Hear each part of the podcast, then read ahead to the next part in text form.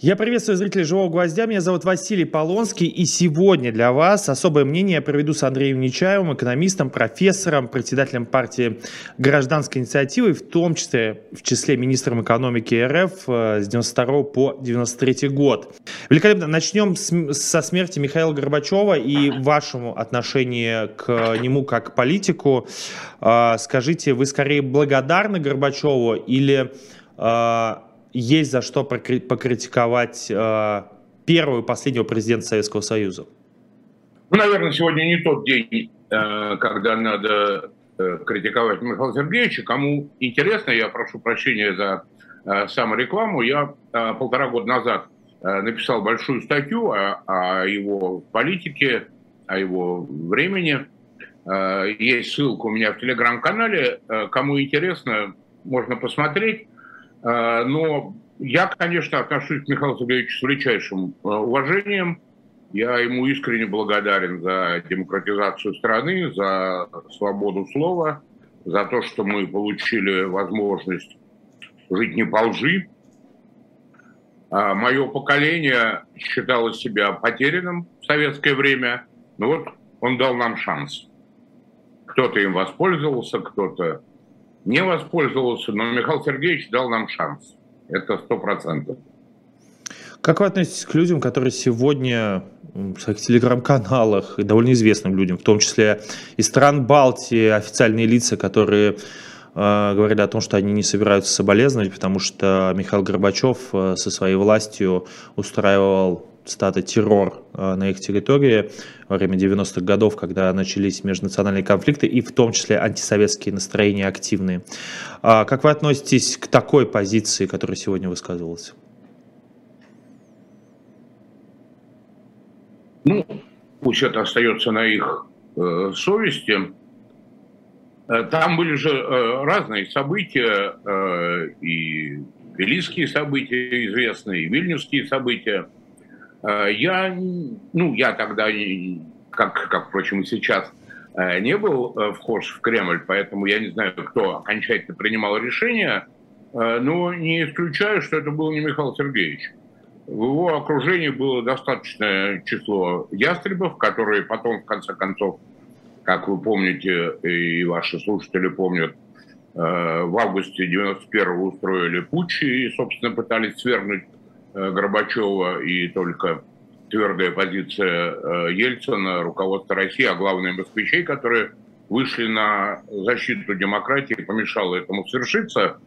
Э, поэтому я не исключаю, что команды по применению оружия, по разгону демонстрации и так далее давал не Михаил Сергеевич, а вот эти люди из его окружения. Смотрите, у меня к вам такой еще вопрос. Вы приходили, по сути, с оппозиционным правительством. Вы были министром экономики э, в оппозиционном правительстве тому, что возглавлял э, Михаил Горбачев.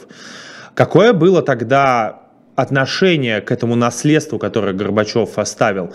Я вас спрашиваю просто как, экономи, как экономиста, человека, который, по сути, пытался реанимировать экономику Советского Союза только на просторах э, Российской Федерации. Вот было ли такое, да господи, что они наделали, э, что нам теперь приходится разгребать? Знаете, э, ну, я начал с того, что не хотелось бы сегодня критиковать и упрекать э, Горбачева, э, но если мы все-таки переводим разговор в экономическую плоскость, это как раз та сфера, где он заслуживает наибольших упреков э, и за э, промедление с проведением реформ, за их откладывание, за то, что он не проявил политическую волю э, и не начал реформы, которые проходили бы гораздо менее болезненно, чем они проходили э, в конце 91-го, в начале 92-го, когда мы действительно получили на руки просто полностью разваленную экономику, с разваленными финансами, с разваленным потребительским рынком, э, с разваленным государственным бюджетом – в этом, безусловно, вина Михаила Сергеевича есть. Давайте называть вещи своими именами, хотя не хотелось бы делать это, повторяю, сегодня. И э, более того, э, был совершен ряд очень серьезных ошибок э, в ходе правления Горбачева, которые, собственно, и способствовали вот этому итоговому коллапсу советской экономики, ну, например, закон о кооперации, который, в принципе, преследовал абсолютно благие цели, но в итоге носил абсолютно деструктивный характер, потому что, с одной стороны, конечно, появились там кооперативные кафешки, даже в Москве, ну вот, люди моего поколения помнят, кооперативные туалеты в центре появились, а, но все-таки основное направление – это было создание вот этих кооперативов при крупных предприятиях, часто при оборонных предприятиях, а, учредителями там были, ну, или сам директор, или, или там был человек более скромный и осторожный, его друзья, соседи, родственники, жены, любовницы и так далее. И дальше, а, пользуясь огромными льготами, которые были предоставлены кооперативам, эти предприятия реализовывали формально, чисто на бумаге, через них свою продукцию, а, получая возможность не платить налоги, а, неограниченно обналичивать деньги. Ну и понятно, кто был так бенефициаром этой системы в конечном итоге. А с точки зрения э, финансов государства она носила абсолютно разрушительный характер. Или второй пример, э, закон, так называемый закон о социалистическом предприятии 1987 года, э, который практически полностью снял контроль над доходами, который раньше был довольно жестким, и ввел еще такую управленческую экзотику, но я уже об этом не раз писал, как выборность директоров. Но дальше вы понимаете, что любой директор только в меру собственной креативности раздавал деньги, чтобы нравиться трудовому коллективу и быть избранным. Что э, было еще одним гвоздем, так сказать, в гроб финансовой системы Советского Союза. И число таких ошибок, к сожалению, можно продолжать. И кончилось это, конечно, все действительно просто экономическим коллапсом, и мы получили на руки разрушенную страну. Вот. Но сказать, что наше правительство было в оппозиции к э, Горбачеву это, наверное, будет преувеличением, потому что Горбачев после августовского путча фактически был уже такой генерал без армии. Э, советская управленческая система, она полностью развалилась. Ну, достаточно сказать, что все министры вообще были в отставке и были исполняющие обязанности. Вот, поэтому я даже помню несколько э, писем Горбачева в адрес Гайдара, когда Горбачеву поступали какие-то запросы, а он писал, значит, нам, ну, ребята, вот нельзя ли, нельзя ли эту проблему решить, потому что он был абсолютно де-факто безвластен уже. Смотрите, Андрей Алексеевич, я хотел вас э, узнать, потому что я-то довольно молодой человек, мне 35 лет, и когда э, Горбачев 25 декабря 1991 года э, складывал свои полномочия, я как бы был совсем маленьким ребенком, мне было 4 года. И я как Горбачев, как политика, не запомнил. Но вот с вашей точки зрения, почему Горбачев вообще никаким образом не остался в политике? Почему он просто ушел от нее? Потому что он не хотел э, занимать какие-то там должности в Думе и быть просто депутатом, потому что ну, мы видим там реклама, реклама Pizza Hut, э, известнейшая э, на весь мир и в том числе известная в России, где как бы Горбачев, которого и критикуют, и хвалят одновременно, но понятно, что он фигура супер топ для России, особенно 90-х. С вашей точки зрения, почему мы не увидели дальше Горбачева уже в российской политике? Ну, вы знаете, э, тут много факторов. Вот сам уход Горбачева, я думаю, его можно только приветствовать. Э, это практически первый, первый случай э, в современной российской истории, когда человек добровольно отказался от власти. Другое дело, что я только что сам вам внушал, что реально у него власти не было, но формально, формально пост Э, был, и если бы он занял жесткую позицию и попытался усидеть на штыках, большой вероятностью это кончилось бы гражданской войной, но, может быть, ему бы это удалось. А, и честь и хвала, что он по этому пути не пошел.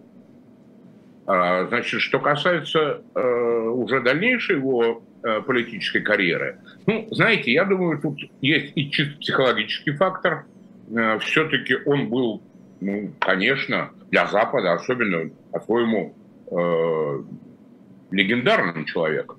Человеком, который демократизировал десятилетиями тоталитарную страну, ну, это человек, который априори входит, входит в историю.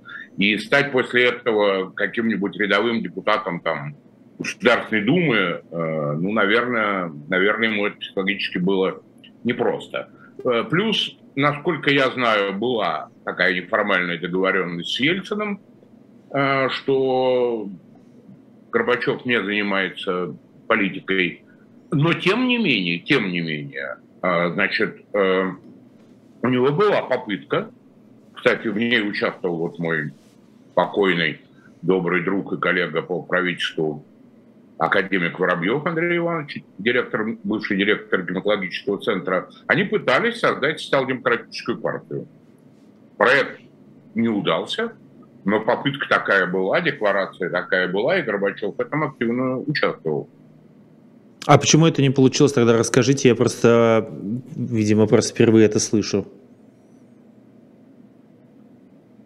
Ну, я не знаю, почему это не получилось. Может быть, э, они не смогли собрать команду. Знаете, вот, может быть, яркий человек, э, а, а команду собрать это, это как бы другая история.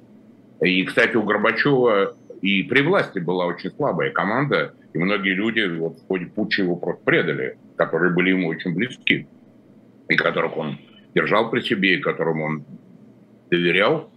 А, а с другой стороны, наверное, в России 90-х не было запроса на социал-демократию. Они хотели создать такую классическую социал-демократическую партию западного типа. А, были коммунисты во главе с Дюгановым, уже в тот момент не такие отъявленные, как их предшественники, а, которые частично претендовали на эту политическую нишу. Вот были еще какие-то э, вновь созданные левые партии. Но вот для такой канонической социал-демократической партии под руководством Горбачева в политическом спектре России места не нашлось.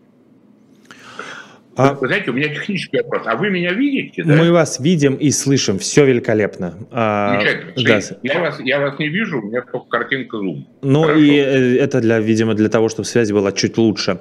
А, смотрите, 2084 человека нас сейчас смотрят. Пока 351 лайк. Мы просим наших зрителей, пожалуйста, поставьте еще нам лайки для того, чтобы эту трансляцию увидел больше человек. Для того, чтобы сейчас к трансляции могли подключиться еще люди, в том числе задавать вопросы в чате. Я смотрю их, читаю и в том числе буду буду, если что, переадресовывать нашему гостю. А, Андрей Алексеевич, я э, хотел бы чуть к этой теме вернуться, но скорее про людей. Вот э, Михаил Горбачев умер, я прочитал сегодня тысячи постов и высказываний различных людей, которые живут в России или уехали. И меня абсолютно поразило это имперское отношение. То есть люди соболезнуют родственникам и близким Михаила Горбачева, но все равно говорят, но какую же страну он развалил? Люди абсолютно либеральных взглядов или люди э, взглядов, может быть, оппозиционных, но чуть левых и так далее. И меня в этом смысле э, к вам вопрос. А что делать вот с этим э, имперским с вашей точки зрения, э, с этими имперскими настроениями, которые, во-первых, сейчас витают у нас в воздухе в связи со спецоперацией и надеждой консерваторов э, вернуть тот самый Советский Союз. Что делать с этим настроением? Возможно с этими людьми вообще разговаривать? Потому что я думаю, тогда, когда в 90-е происходили те самые изменения, которые мы с вами только что обсуждали, то же самое же обсуждалось. Как тогда боролись с, с теми имперскими настроениями, которые все равно были в обществе? Ну, вы знаете, я начну с последнего. Тогда они были чрезвычайно ослаблены. Ну, то есть во властных элитах их не было вовсе, она наоборот. Э, и это было одним из факторов, кстати, развала СССР, э, то, что э, местные региональные республиканские элиты, они, безусловно, рвались к власти. И сам Горбачев как-то об этом сказал, что все хотели быть президентами. А, и э, э, это не, не, не главный фактор распада СССР, но это существенный, существенный э, фактор. А, вы знаете, я разделяю известную формулу Маргарет Тэтчер, что, ну, правда, в большей степени применительно к экономике, что советская система э, была абсолютно искусственной, неэффективной и нежизнеспособной.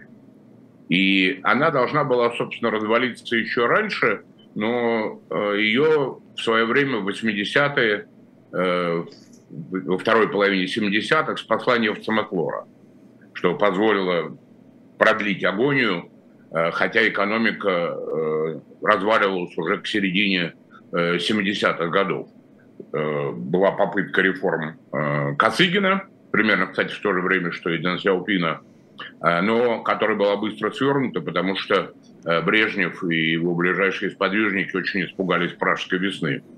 Э, и, собственно, к приходу Горбачева э, система была уже абсолютно, абсолютно нежизнеспособна и абсолютно обречена. Собственно, что, наверное, и понимал Михаил Сергеевич, стараясь ее как-то, но слишком он был человек не, не, не, не очень решительный, он ее пытался реформировать достаточно плавно.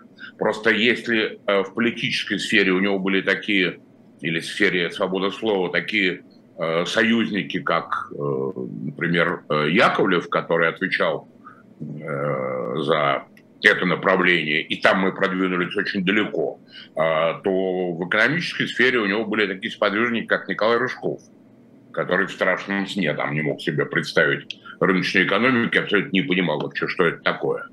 Э, более продвинутый, но, но, но тоже э, такой своеобразный человек, там последний советский премьер э, Павлов, участвовавший в этом антигосударственном перевороте, где в итоге и было колоссальное отставание, нерешительность, шарахания, которые привели в итоге к экономическому, экономическому коллапсу. И вот это э, стремление выйти из состава Союза. Ведь был же украинский референдум, и нас нет оснований ему не доверять. Я уж даже не говорю о странах Прибалтики, которые сделали это первыми, но практически все республики, особенно вот после этого августовского путча, они все так или иначе проголосовали за выход из э, СССР. А, поэтому это не было решение только властных элит, это было решение, поддержанное широкими э, народными массами, как сказали бы в Советском Союзе. Там другое дело, что часто аргументом было э, «хватит кормить Москву, и мы в одиночку э, в условиях экономического кризиса справимся лучше, чем под централизованным контролем». И это был такой достаточно сильный аргумент у Э, республиканских э, властных элит, который падал на благодатную почву. Но тем не менее, тем не менее, это факт, что люди э, проголосовали за выход СССР, и никаких имперских наклонностей у них тогда не было. И знаете, я, я не уверен, что и сейчас, ну, во-первых, число людей, которые поддерживают эту специальную военную операцию, как мы с вами вынуждены выражаться, Э, я не уверен, что она совпадает с данными, которые нам дает государственный ВЦИОМ. Мне почему-то кажется, что их число менее, хотя статистики, статистики безусловно, нет. Э, и я не уверен, что вот эти имперские амбиции, они прям являются такими 99% и, и, и, преобладающими. Вот. Но и самое главное, конечно, здесь нужна не, не, не вот та пропаганда, которая есть у нас сейчас, а нормальное просветительство э, и, в частности, там, проведение исторических аналогий. Э, ну вот э, возьмите европейские страны, которые были крупными колониальными державами, они же сумели э, победить у себя этот синдром и стали в итоге процветающими, экономически процветающими демократиями с высоким уровнем жизни, а потом поняли, что вообще самый эффективный путь – это интеграция, и создали Евросоюз. При всех там его безусловных минусах и проблемах, но эта конструкция оказалась абсолютно жизнеспособной и пошла во благо, собственно, жителям этих стран. Ну вот, может быть, нам как-то по этому пути идти и я думаю, что если мы будем э, нашим согражданам это объяснять, то многие из них согласятся, что этот путь более безопасный и, и, и более эффективный. Я вам возражу сейчас, но перед этим скажу, что там зрители напомнили, что Горбачев участвовал в выборах 96 -го года, я вообще совсем забыл об этом, и правда, седьмое место он тогда занял, по-моему, 0,5 процента он набрал, там были шутки по поводу 0,5 0,5 водки запретил, 0,5 получил на выборах. Что-то типа этого. Были какие-то такие шутечки в 96 году. Ну вот, а, хотел вам возразить. Вот вы сказали по поводу Союза. Ну что, мы видим пример таможенного союза, который пытается сделать последние сколько там, 12-14 лет на наших просторах. Владимир Путин э, вместе с Лукашенко изо всех сил, в том числе подключая Казахстан, пытается сделать таможенный союз на наподобие что-то Евросоюза, но мы видим, чем это все заканчивается. Э, ну, таможенный союз это все-таки частность, давайте называть вещи своими именами. Э, сравнивать его с Евросоюзом, это было бы, ну, мягко говоря, не совсем корректно. Э, вот. Но, но идти по пути интеграции, я лично в этом абсолютно убежден, безусловно, нужно, а не по пути насильственного присоединения к себе чужих территорий. Хотелось бы поговорить а немножко... А если нам чем-то не нравится наш конкретный таможенный союз, э, это не означает, что э, в принципе таможенные союзы вещь э, плохая, понимаете? Значит, мы его неправильно построили. Ну да, но просто видите, теперь отношения со всеми, кроме Беларуси, выстроены так, что не очень понятно, как с кем выстраивать, даже если власть в России поменяется, придет другой президент, другое правительство, другие политики будут сидеть в Государственной Думе, не очень понятно, как выстраивать а, отношения с той же Украиной, там, даже Казахстаном, который насмотрелся э, на все события, которые происходили за последние э, почти 7 месяцев. А нас сейчас ну, смотр... знаете, да. Э, это же все-таки зависит от того, как вы эти союзы будете строить, как, с какими взглядами и, главное, с какой политикой придет вот тот новый президент, которого вы э, упомянули. Э, просто одну историческую аналогию приведу, хотя их можно привести массу. Э, Помните, президент Рейган называл СССР империей зла. Да. А потом пришел Горбачев и выяснил, что они могут вести диалог и даже о чем-то очень продуктивно договариваться. Но российские, само... российские самолеты э, или американские самолеты не бомбили Москву или наоборот российские самолеты не бомбили Вашингтон или Нью-Йорк, поэтому тут чуть другая ситуация. Все-таки там была политика и слова и возведение курка, а тут уже ну... ракеты летят и падают э, на территории одной и другой страны, и Украина оккупирована на довольно большую свою часть, Херсон, Мариуполь, Донецк, Луганск, Крым и так далее, и так далее, и так далее. А, Ничего хорошего в том, что летят ракеты, я, безусловно, как любой нормальный человек, не вижу.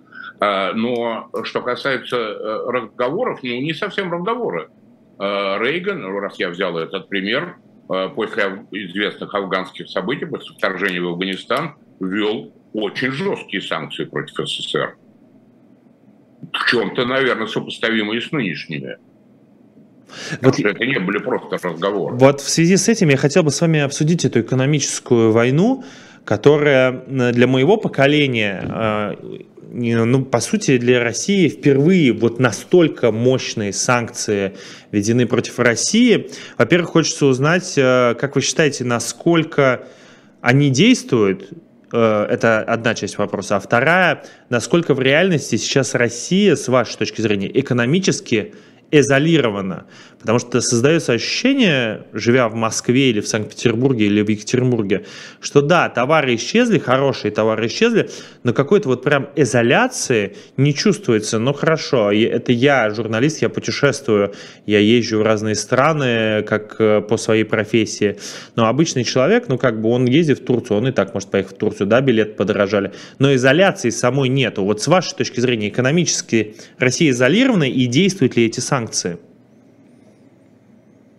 Ну, начнем с того, что санкции разные. Э, простите меня за э, банальность. Э, значит, очень много персональных санкций, которые, конечно, для широкой публики совершенно невидимые и глубоко безразличные. А некоторых, я полагаю, даже радует арест виллы господина Соловьева на озере Камо.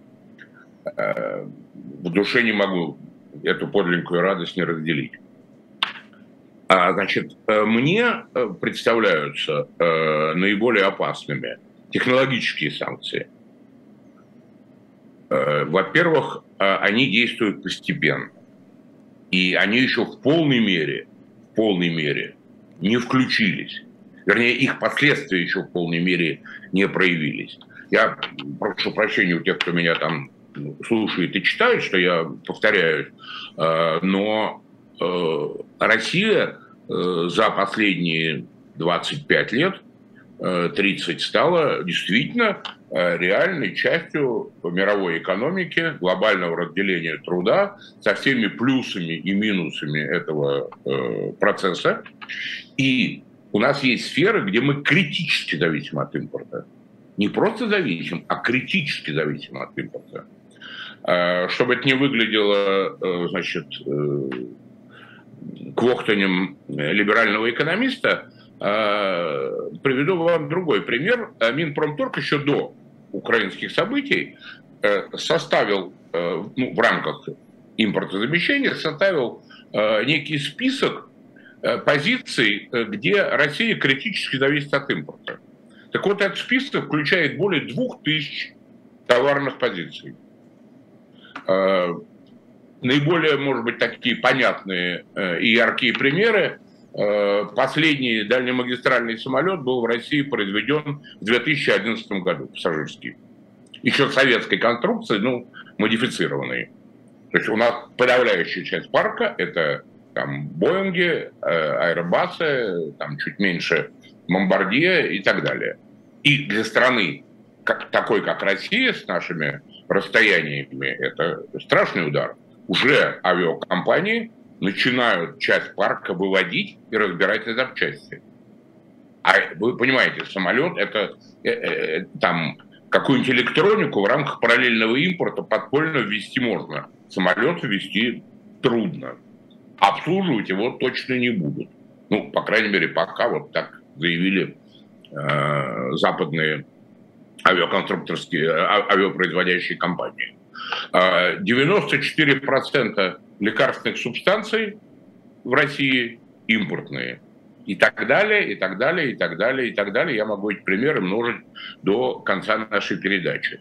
И чего я э, боюсь больше всего, а сейчас, к сожалению, предложения подтверждают вот эти мои опасения, что э, Россия пойдет по пути Советского Союза, создание так называемой мобилизационной экономики. А, и вот недавние предложения Минпромторга, они просто абсолютно вписываются а, в эту концепцию. Правда, значит, они термин мобилизационная экономика заменили таким экзотическим термином квазиплановая. То есть будет концентрация ресурсов на каком-то узком числе направлений. Возможно, там и удастся добиться прорыва и реального импортозамещения как, скажем, Советскому Союзу действительно удалось быть лидером э, в ряде областей, там, производство вооружений, первый спутник э, был советский, первый космонавт был советским. Ну, вот я всегда привожу пример, а туалетную бумагу начали производить в СССР в 69 году, простите меня. Поэтому будет концентрация на каком-то узком числе приоритетных направлений, скорее всего, связанных с военно-промышленным комплексом, а остальные сектора, в частности, э, в первую очередь потребительские, производство потребительских товаров длительного пользования, они окажутся в положении аутсайдеров, будут отставать, отставать, отставать, отставать. Э, ну, например, э, российский автопром. Он ведь практически тотально базировался в последние годы на э, западных комплектующих, или вообще это была просто сборка э, с каким-то добавлением там э, российских комплектующих западных автомобилей. Но рабочие места-то были в России, налоги-то эти компании платили в России, и самое главное, российский потребитель имел возможность ездить на нормальном, безопасном, комфортном автомобиле. Сейчас ему предлагают ездить в соответствии с постановлением правительства, не, не абы как, на автомобилях без АБС, без преднатяжителей ремней, э, с повышенными выхлопами, а, а мэр Собянин обещал начать производство автомобиля «Москвич». Ну вот люди моего, вы не застали, видимо, а люди моего поколения помнят это чудо автомобильной техники. Нет, я первая машина, на которой я прокатился, мне кажется, в своей жизни была «Москвич». А, нас ну, смотрит... Тогда, значит, вы можете оценить. Нас смотрит 3300 человек, 726 лайков. Друзья мои, давайте немножко сравняем эти два показателя. Поставьте нам, пожалуйста, а, с Андреем Нечаевым лайки. Нам будет приятно, зато, зато трансляцию больше людей еще будет смотреть. А, смотрите, хотелось бы еще обсудить э, э, ваше прошлое как э, экономиста, реального экономиста, который управлял в экономической сфере страной. А, вы, по сути, взяли страну не сразу же после афганской войны, но похожие две истории. А, была война, в ней участвовала огроменная страна Советский Союз, на нее были наложены большие санкции, а, после чего были выведены войска, после чего, по сути, начался развал страны. Вот сейчас мы видим ситуацию, что идет большая тоже война, в которой участвует э, несколько сразу российских армий, больших подразделений, авиация, танки и так далее, и так далее. Как из э, такой войны крупномасштабной выходит страна, что происходит с ее экономикой, чего нам ожидать в дальнейшем с экономикой России, потому что непонятно, насколько эта война затратна для э, страны, потому что для нас, от нас скрываются все цифры. Раньше мы хотя бы знали, какое количество бюджета тратится на армию, но вот сейчас же вообще непонятно, что это, насколько это убивает наш бюджет и съедает э, деньги российские. Ну, знаете, все-таки э, главное это, конечно, гуманитарный аспект, то, что гибнут люди. Сколько денег стоит война, дело десятое по сравнению со сломанными судьбами, э, с загубленными э, жизнями, э, с превращением страны в страну изгоя. Есть разные оценки, сколько стоят эти действия, эти военные действия. Ну, они, конечно, все условны, там, ну, например, одна из оценок миллиард рублей в день.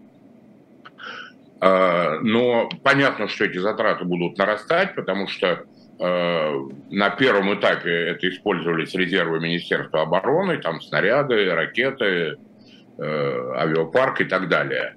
По мере потерь это нужно будет все восполнять, и сейчас уже военные расходы э, скачкообразно выросли.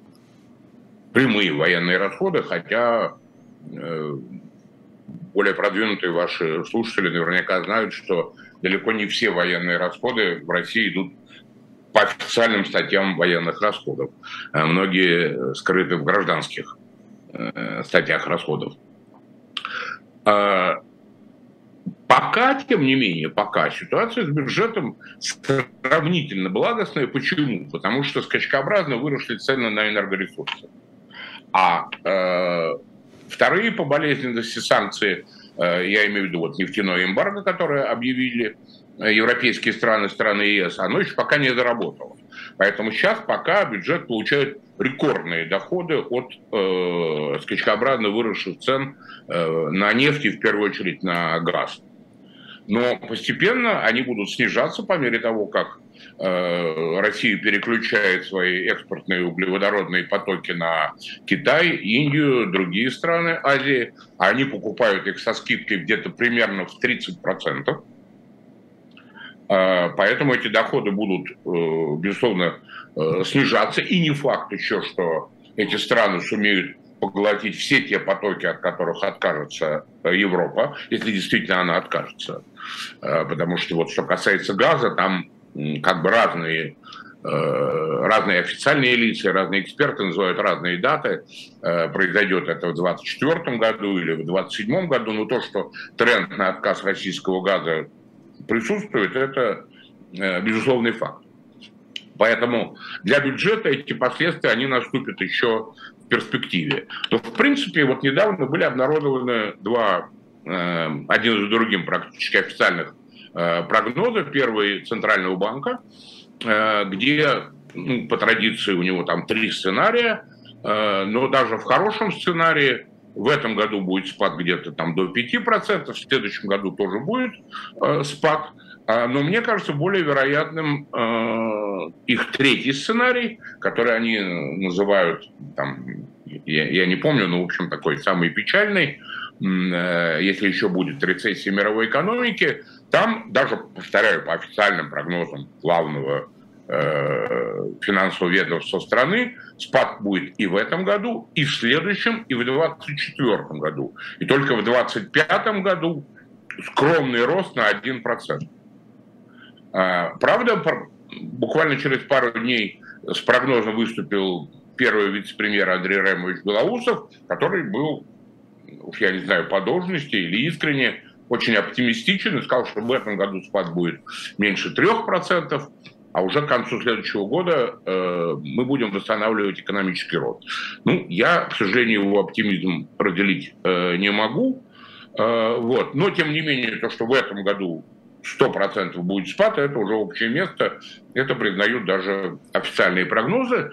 Но объективности ради надо сказать, что пока действительно э, Россия, вот в том числе благодаря этим рекордным скачкам цен на углеводороды, пока э, Россия переживает санкции менее болезненно, чем предсказывали эксперты, когда вот вся эта санкционная история только началась. То есть нам предрекали спад в 10% по этому году. Ну, явно, явно такого, такого обвала не будет. Но я бы, тем не менее, тем не менее не, не обольщался и все-таки думал, как э, выходить э, из этой ситуации, э, причем не только в экономической сфере, а вот все-таки возвращаясь к теме гуманитарной. Вот хотел бы с вами в том числе тему гуманитарную обсудить. В Херсоне сейчас заявляется о том, что идет контрнаступление. Часть источников говорит, что это все показательные атаки украинских э, вооруженных сил. Украинцы тоже в том числе официально не заявляют э, о каких-то или успехах, или потерях э, на фронте под Херсоном.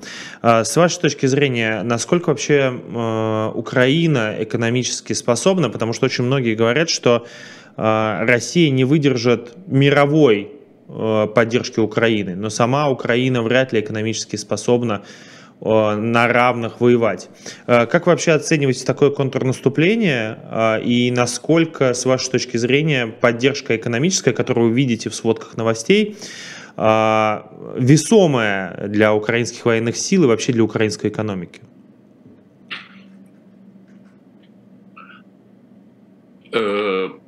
Ну, я, я, я живу в Москве, значит, я не, не хочу пока уезжать а, значит, э, поэтому вот из тех источников информации, которые у меня здесь есть, у меня не создалось какой-то итоговой картинки, что там э, в Херсонской области происходит. Потому что наши Минобороны говорят, что укрепление полностью провалилось, и, и, и э, украинская Минобороны говорит, что они там продвинулись и закрепились на новых рубежах. Э, не, знаю трудно судить. А то, что экономика Украины, безусловно, в разы слабее российской, но это, я думаю, понятно и студенту первого курса, даже не экономического факультета. А вот. То, что украинская армия слабее российской, сто процентов. Другое дело, что российская э, украинская, простите, армия мотивирована. Они борются за свою родину, они борются за свою свободу, они борются за свои семьи. Э, мы получаем много информации, что э, в российскую армию э, людей все больше заманивают не имперскими амбициями и взглядами, а просто деньгами. А даже вот прошла, проходила информация, что и заключенных из тюрем туда привлекают. А, поэтому уровень, уровень мотивации разный. Конечно, э, мотив не заменяет ракеты, но я бы, я бы не недооценивал э, вот этот вот мотивационный э, фактор. Э, вопрос э, в том, насколько э, Запад будет помогать Украине экономически. Э, конечно, э, извините, да. э, возможен абсолютный коллапс украинской экономики, потому что они потеряли значительную часть своего промышленного и своего э, агропромышленного э, потенциала. Украина крупный агропромышленный э, экспортер, э, поэтому э, и, и, безусловно, военные расходы там точно так же нарастают, как и, и в России, а может быть и гораздо больше. Поэтому, э, безусловно, без э, серьезной, очень серьезной поддержки э, Запада э, украинскую экономику ждет коллапс. Как вы, Я... оце... а как, как вы оцениваете эту помощь с вашей точки зрения? Вот то, что сейчас происходило вот эти шесть месяцев, вот эти полгода, а можно ли назвать эту поддержку весомой?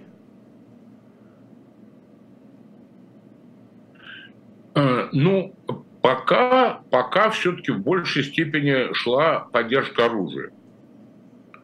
А, что, безусловно, усиливает, усиливает украинскую армию, так сказать, выравнивает, выравнивает э, шансы, по крайней мере, с точки зрения э, технической э, вооруженности российской и э, украинской армии. Э, значит, вот каких-то э, весомых экономических э, подач, простите меня за это слово, я, честно говоря, не припомню я не припомню, э, вот, но, э, но и американская администрация, и э, страны ЕС, тем не менее, экономическую помощь Украине рассматривают. Вопрос, как быстро будет принято это решение, каковы будут объемы, но в принципе, в принципе, для западного мира, для западных экономик, для тех, кто вот выражает солидарность э, с Украиной, там, ну, выделение э, нескольких десятков миллиардов долларов не является нерешаемой задачей. Дальше вопрос уже некого, некого политического решения западных лидеров. Хотя у них сейчас ситуация тоже далеко не благостная, и энергетический кризис на дворе, тем более в преддверии зимы, и все большее число экспертов говорят о наступающей рецессии мировой экономики, и после пандемической раздачи денег во всех странах почти без исключения э, рекордная по их меркам э, инфляция. Нам бы, нам бы, конечно, такие рекорды, э, но, тем не менее, по их меркам это запредельно высокая инфляция. Почему центральные банки там повышают Э, процентные ставки, что негативно скажется на экономическом росте.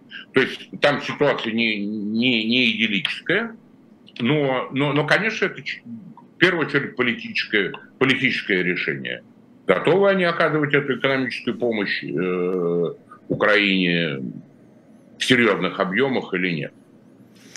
Андрей Алексеевич, в конце хотел с вами обсудить еще э, несколько вопросов, связанных уже не столько с экономикой, а с жизнью в Москве в том числе. Нас смотрит с вами 3611 зрителей, 993 лайка. Друзья мои, ну давайте перебьем хотя бы тысячу лайков.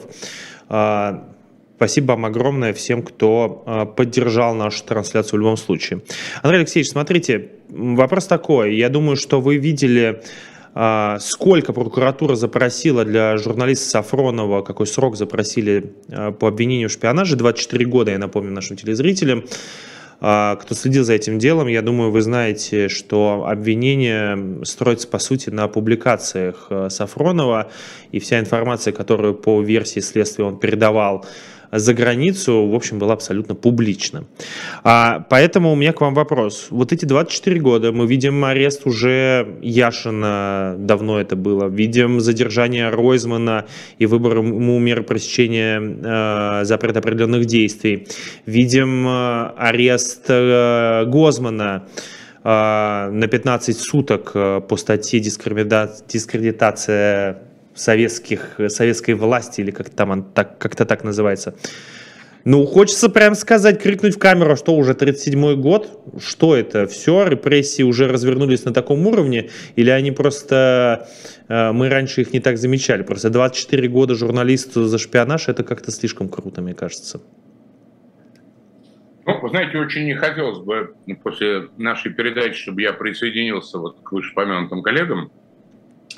А, но я, я, я вам скажу, если вы спросите меня, что меня волнует больше всего, никакие не санкции, а именно нарастание политических репрессий в стране. Несколько тысяч уже уголовных э, дел по вот этим новым статьям э, о фейках, о клевете на российскую армию, там целый ряд был статей и уголовных, и э, кодексов в административных правонарушениях, и они все более, все более активно, э, все более активно задействуются э, в судебной э, и правоохранительной практике. И это меня, честно говоря, волнует больше всего. Я в связи с этим задаю вопросом, почему вы остаетесь в России, потому что вы выступаете публично, и любая какая-то формулировка, потому что, как мы знаем, что э, Ройзмана э, завели на него это дело за слово «вторжение». Поэтому нету ли логики покинуть Россию для того, чтобы просто не сесть в тюрьму или не быть задержанным, или в лучшем случае э, быть оштрафованным? Ну, вот как-то пока мне не хочется уезжать, но, во-первых, я все-таки, как вы объявили, э, председатель партии «Гражданская инициатива», и, и за мной э, люди в 50, э, в 50 регионах. Ну, я, собственно, вообще не, не понимаю, почему мы должны оставлять страну негодяя. Вот. Но ну, на нары я точно не рвусь. Да это, это никто, не, это, никто это не рвется, да. А вот я сейчас нашел статистику за 24 августа. На 3807 э, россиян завели административные дела, дискредитация армии 224 уголовных дела. А, это просто для статистики, людей, которые, может быть, не знают, количество дел, связанных с фейками по поводу армии, насколько их много. А, хотел еще у вас ну, узнать... Ну, вот в этой связи я как раз хотел бы э, к некоторым своим читателям и слушателям э, обратиться. Я довольно много пишу и, и, и выступаю, как вы отметили, и, и, в общем, стараюсь говорить то, что думаю, и правду, но, может быть, иногда не в радикальных формулировках, э, за что некоторые наиболее радикальные э, читатели меня значит, иногда упрекают. Ну вот, давайте следить все-таки за контентом, а не за формой. Это правда. С учетом всего вышесказанного. Это правда. Я надеюсь, что после нашего эфира все будет хорошо, и мы с вами встретимся в следующих наших эфирах «Живого гвоздя». Спасибо большое. С нами был Андрей Нечаев, экономист, профессор, бывший министр экономики э, Российской Федерации с 92 по 93 год. А меня зовут Василий Полонский. Э, это особое мнение провел э, для вас я. Спасибо большое, что ставили лайки. А завтра на этом эфир «Живого гвоздя» на сегодня заканчивается. Последняя программа. Завтра в 15.00 смотрите эфир со Станиславом Белковским. До свидания, удачи.